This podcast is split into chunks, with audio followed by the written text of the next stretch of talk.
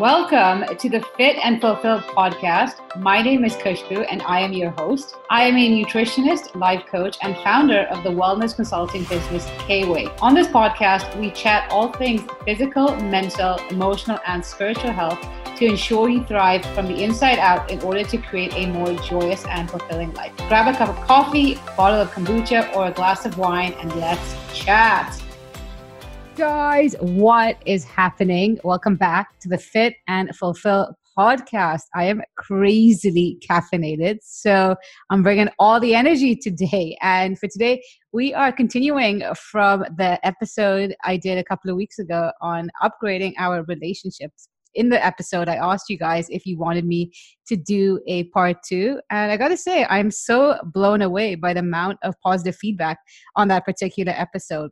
And especially as our ability to manage relationships has such a profound effect on our well being, it's so imperative to constantly evaluate our relationships and consciously elevate them in a way that leaves us feeling our best. I know I could be eating all the kale in the world and running marathons, but if you ask me what I credit a lot of my well being to, it's the people in my life. I am my happiest self when my relationships are thriving. That is with myself and the relationship with the people in my life. And so I asked you guys if you'd wanted a part two. Most of you said yes. And so I'm going to deliver. And we're going to talk about more ways in which we can elevate our relationships. Because ultimately, whether it's a conversation with a friend or taking a holiday together or even just a night out, I know for me, I can literally feel the life force pouring through me after spending time with a good friend. And no matter how busy my life gets, I will always carve out time to constantly nurture the relationships in my life that matter to me. Because in doing so, I will naturally create benefits across the board, whether it's in my work, my personal growth, or my health and well being. And especially, especially since the pandemic hit, I think it's safe to say that we are more interested than ever in terms of creating meaningful and fulfilling relationships. Even the mere thought of having surface level conversations or making small talk is painful. We all know a lot of people, but when it comes to building relationships, I'm talking about how to upgrade the relationships with the people you can really fall back on and rely on. The people you want to share your good news with, and the people you feel you're safest to be your most authentic self with especially with the pandemic, we were isolated for so long. And as a result, we are so much more sensitive to the energy around us. You can literally feel when someone is zapping your energy. I remember last year, back in June, uh, it was my first real outing after the lockdown. And I came home absolutely exhausted. Fortunately, the company was amazing and I enjoyed every second of it. It was a dream. Like the idea of socializing unheard of, right? But anyways, um, I came home and I was exhausted because we forget how much energy any kind of conversation or relationship entails. And I want to make sure that if I'm giving my energy up, it's to the right people and to the towards the right relationships. And maybe it's because of the whole Meghan Markle and Prince Harry interview, but I got Oprah on the brain. Let's be honest. She is the queen, the ultimate queen. And one of my favorite quotes of Oprah's is you are responsible for the energy you bring into a room. I wholeheartedly believe in this. So much power comes when we take ownership. By merely managing our energy and how we show up, we can naturally alter our relationships. And when relationships do weaken, we tend to blame others. But here's the kicker we have 50% control over every one of our relationships. When we elevate our presence, who we are being, and how we show up, we naturally attract people who match that energy. And together, we can build the most magnificent relationships. And on that note of taking responsibility for how we show up, I wanted to dive back in in terms of more ways in which we can show up powerfully in our relationships in order to elevate them and essentially their effect on us. So, in the first part of this upgrading our relationships, we covered five ways to upgrade our relationships. So, if you haven't already listened to it, I suggest you go back and do so first.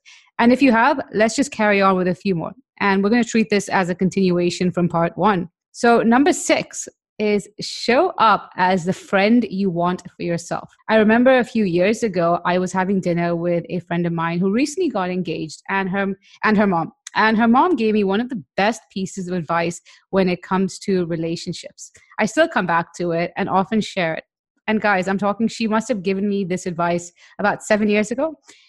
And bear in mind, she was talking, uh, she was sharing it in reference to a romantic relationship and meeting the one. But I truly believe this applies to friendships as well. She told me to make a list of everything I would want in a guy. Then on the next column, identify how many of those I could tick off as already having. How many of those qualities do I already possess?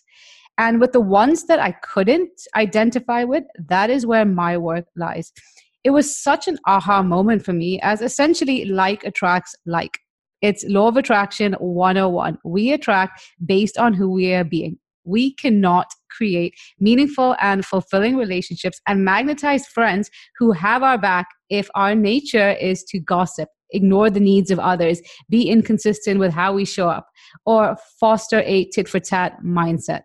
Similarly, we cannot expect our friends to feel safe enough to open up and share their feelings if we are constantly judging others and remaining a closed book about our emotions. If you want friends who support you and have your back, become the biggest cheerleader for those in your life right now. You want your friends to invite you to plans? Start being the person who initiates plans everyone is a mirror reflection of us. And by showing up as the best friend possible, it's only natural to attract the best caliber of friends into your life. Number seven is set and respect boundaries. It's funny how certain words instantly create a negative connotation in our mind, like boundaries. The minute you say the word boundaries, it conjures up this image of closing people off, building walls and being rude and obnoxious to the point that even the mere idea of drawing a boundary can feel almost uncomfortable.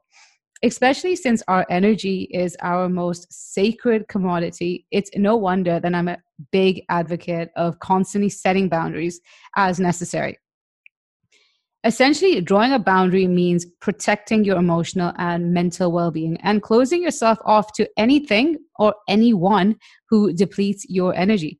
It's especially important in relationships because our energetic state affects how we show up in a relationship. And so when we feel depleted, we have nothing to give to those we love. And so by drawing boundaries and safeguarding our energy, we naturally have more to bring to the table.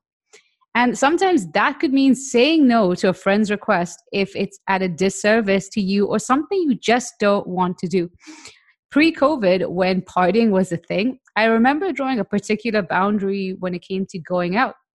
As much as I love to party and socialize, I also have my limit. And on the flip side, some of my friends can go till four or five in the morning easily. Whereas for me, by two or three, I'm more than ready to go home.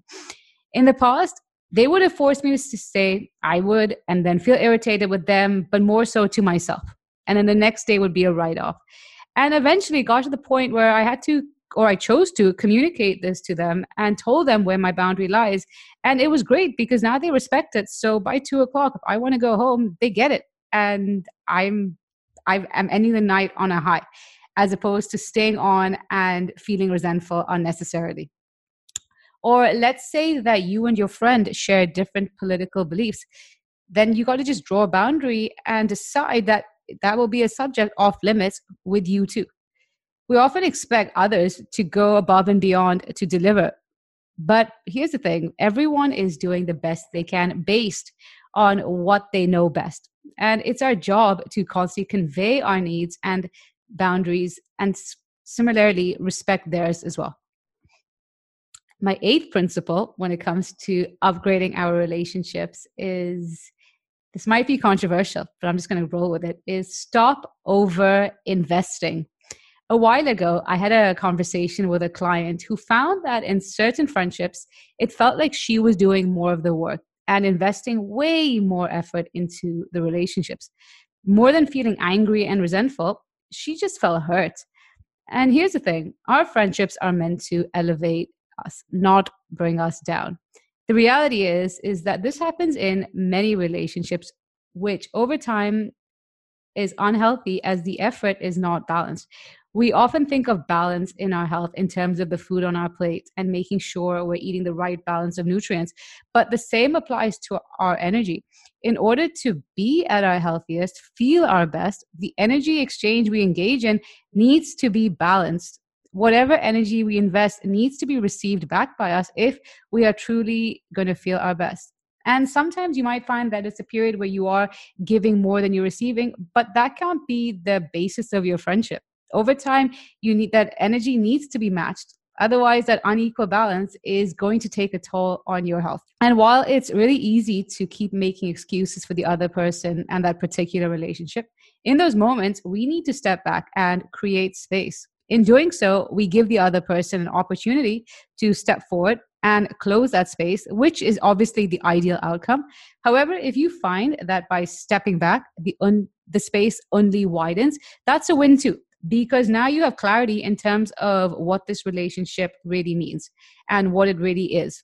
You also have clarity that you're better off investing your efforts, time, and love into other relationships with people who actually want you in their lives and make an effort with you. Number nine, the ninth principle to upgrade our relationships is communicate, communicate, communicate so many relationships suffer merely because of miscommunication. Especially when something bothers us, we shy away from bringing it up and having a conversation. Instead, we project past experiences, create stories in our head, and make assumptions. But you know what they say when you assume, you make an ass out of you and me, which is so true everyone is going through their own issues. And oftentimes, their behavior has nothing to do with us. Yet, what do we do? We go and internalize it and take it personally. We create stories and we are continuing to walk on eggshells rather than actually bring it up. And the more we allow ourselves to initiate a conversation, the better we can move forward and understand one another better, provide the support, or in some cases, provide the space and as necessary, and essentially improve our relationship. And here's the thing is that we tend to avoid communicating how we're feeling or addressing an issue because we're so scared of rocking the boat. But this is my take that when we bring up something that might potentially rock the boat, there are two potential outcomes. You are either going to strengthen the boat, or if a simple conversation and voicing your needs and how you feel causes conflict, it's probably time to invest in a new boat the anxiety that comes from constantly walking on eggshells or even just feeling like you are is a recipe for disaster.